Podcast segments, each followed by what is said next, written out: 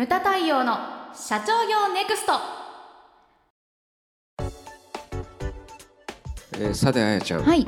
あの日本経営合理化協会も今年から、はい。あね YouTube チャンネルはい。を始めまして、始めました。でそれに伴ってねこの番組もはい。今までほら音声だけでやってたのを、まあねあのこのポッドキャストはポッドキャストで音声配信はするけれども、あの映像でね、うん。うんうん収録をしようという風な、まあ、流れがこれから来るというふうにね。はい。で YouTube とかまあね配信とかいろんなものが今出てきてますけれども、ええ。今回はだからなんていうんですかねその勉強のスタイルはい。自分に合った勉強のスタイルっていうのはどんなものかということをテーマに、あはい。だから今回のね。うん、今回のテーマはですね、はい。ライブなのか、うん活字なのか、うん。音声なのかと。ほそれについてですね、うまあうん。これねうちも3つやってるわけですよね、はい。セミナーとそれから出う版、ん。それから CD、オーディオビジュアル、はい。ね、映像と音の分野もあります。でこれねどういうふうに活用するのがいいのかなっていうのをねこの時間まあはい。お話をさせていただきたいわけですけれども、まずねこうライブ、ライブ。うんはい。メリットデメリットあると思うんですよ。ええ。でこれはやはりそのなんていうんですかね一番いいのはその場でしか聞けない。うんうんうんそうですよね。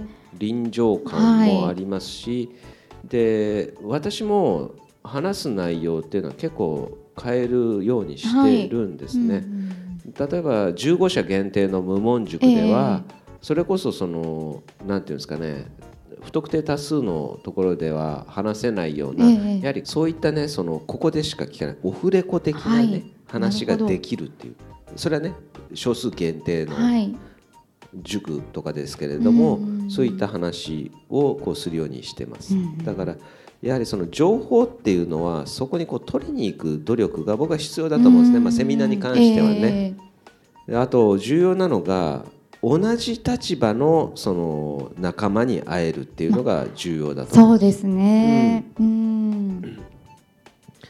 あの隣に座ってる人ねあやちゃんもセミナーの時とか、ほらはいあの名刺交換を促すじゃないですか。そうですね。はい。非常に重要なんですよね。うん。でそこでこうつながるっていうのがあり実学,、ね実学の門とかでえもよくあったありりするんますですよね。ね。はいでそのなんていうんですかね同業だけれどもエリアがかぶってなくうんうんて、うんうんでし知らずに前後に座ってるからこの間もはいはい。紹介したんですけれども、ええ。うん、そうそういったことがあったりとかあとまあうん。緊張感なんていうのもありますね。はい。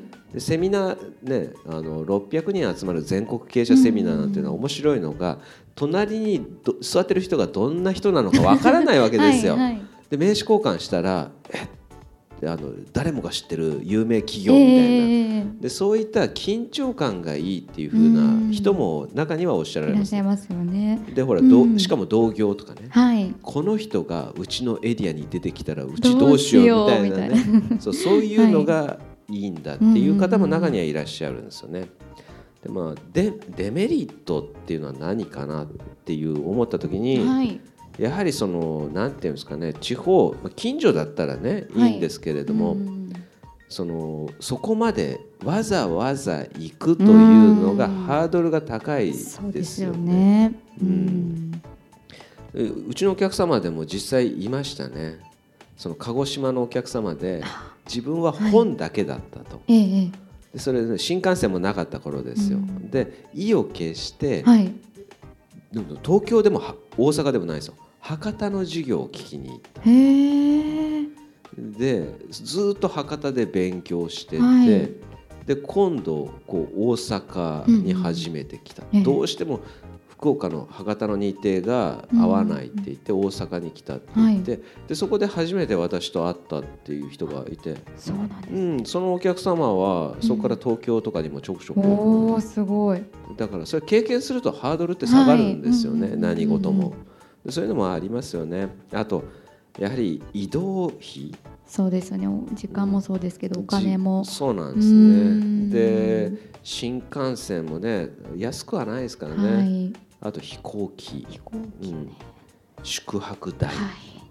宿泊代もね一時はその東京っていうのはあの宿が取れないぐらいパンクしてましたからね、でアパホテルさんで2万円超えるとか、ええそんな時期もあったんでなかなかね拘束時間っていうのもありますし、うんあの出てくるにはそういったこの障壁をこう取りそうですね払わないと出てこれないっていううんだから一番そのライブセミナーっていうのが出てきにくいのかなというふうに思いますそうね。ですね、はいであとは活字活ですね字、はい本とかですね、うんはい、これのメリットデメリット、うんうん僕もその本読むのってあんま好きじゃないんですけれども。そうなんですか。うん。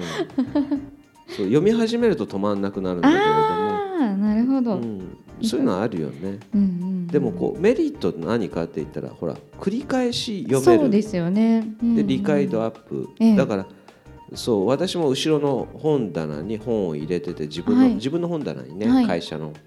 でいらないのはこう後ろの本棚に回す、で繰り返し読むのだけこう手元にこう置いておくっていう。そういうのを確認したりしますね。はい。時々ページを開いたりとかして、うんポストイットを貼ったりとか。あとこうメリットは語彙力が上ああ確かに。そうですね、うん。これ重要ですよね、うん。語彙力が身につくっていうのと。あとはだから経営者とかだとその経営書など計画書はい。計画書とかに活用できると、ああなるほど。うん、いうのがありますね。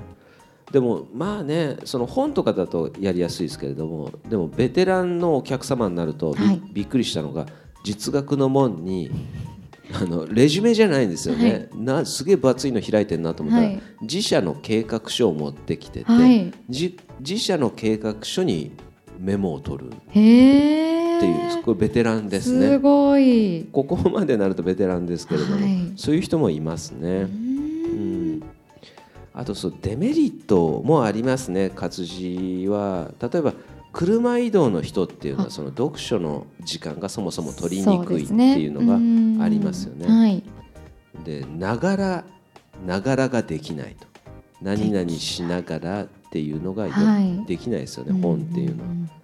あとはその本っていうのはこれ広く浅くの情報になってしまうというようなデメリットがあります。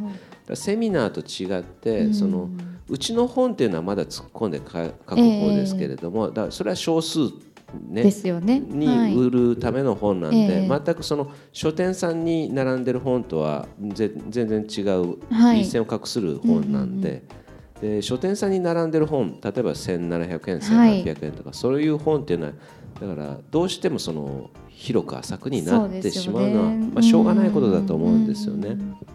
うん。うん。まあまあそういったものがあります。で最後にこう音声です音声。ね。はい。まあ、音声というかオーディオビジュアルですね。音と映像。映像。はい。うん。のそのメリットデメリット、うんうんうん。これはながらができるっていうのが一番。でメリットは だ映像とかだとほら集中して見れたりします、うんうんあとねセミナーだとちょっとあもう一回行ってっていうのがうんねはい。あの巻き戻してもう一回見れたりすそるんで。れいいですよね。うん。うんうん。あとこれ僕非常に重要だと思うんですけれども、はい。本よりも立体感があるっていうのがね。立体感。うん、そのほら映像とかだと仕草とかまでつかめるわけじゃないですか、うんだからほら例えばほら、はい。アーティスト歌手とかの CD で歌だけ聴いてるのと、そのねライブはい。のその映像を見るのとではやっぱりちょっと入ってくる情情報量が違うじゃないですか。うん。そういったものがあると。あとね全国経営者セミナーなんかもそうですし、はい。だからホワイトボードを使ったりとかあと今パワポがあるじゃないええですか、えええ特にねこの間のロイヤルホールディングスさん、はい。なんていうのはその私 CD 聞いてたんですけども、はい。だからパワポを見てないわけだからで入ってくる情報量がやっぱり違ってしまうっていうのはこれはありますよね。うん。あとそのメリット移動しながら聞けるっていうのがこれうん非常に、まあ、今ねうちもダウンロード始めたんで iPhone で聞けちゃうっていううん。の非常に、便利です便利です。うん。そうどこでもその、ね、プレイヤーがなくてもあの、まあね携帯があれば聞けちゃうというふうになってきてますね。それ非常に大きいと思います。はい。でデメリットさっきも言いましたけどながらで聞くと理解度が低くなるそうですね。うん。うん。であとこれあるあるなんですけれども一気に聞かないと入ってこない そうですね。あの忘れちゃうんですよね。ででセミナーとかだとそのほら空間に閉じ込められてるから、えその5時間聞けるわけですけど、はい。映像自宅でとかパソコンで5時間無理ですね。無理です。はい。でなんかね電話が鳴ったりとか、はい。そこ出なきゃいけないわけじゃないですか、だからそれそうするとちょっと寸前まで何を聞いてたのか忘れてしまうっていうのがあるということですね。であと最後がそれだけ時間を取れる場所がないうん。これはだから連動しますけれども、うんそういったデメリットがありますよね。でまあまああのライブそれから活字音声と話してきましたけれどもうちのお客様見てても、はいこれ、ね、結構全て網羅してる人ももちろんいます。そうですね。いらっしゃいますね。うん、想像していただきたいんですけど、んライブっていう円と、うんうんその活字っていう円と、うん音声っていう円、うん重なってる部分はあるんですよね。はいでもやはりこうお客様見ててもそれを全て網羅してる人っていうのはうん少ないですよね。うんうんあのライブだけの人もいるし、うんうん活字だけの人もいるし、はい音声だけの人もいるわけですよね。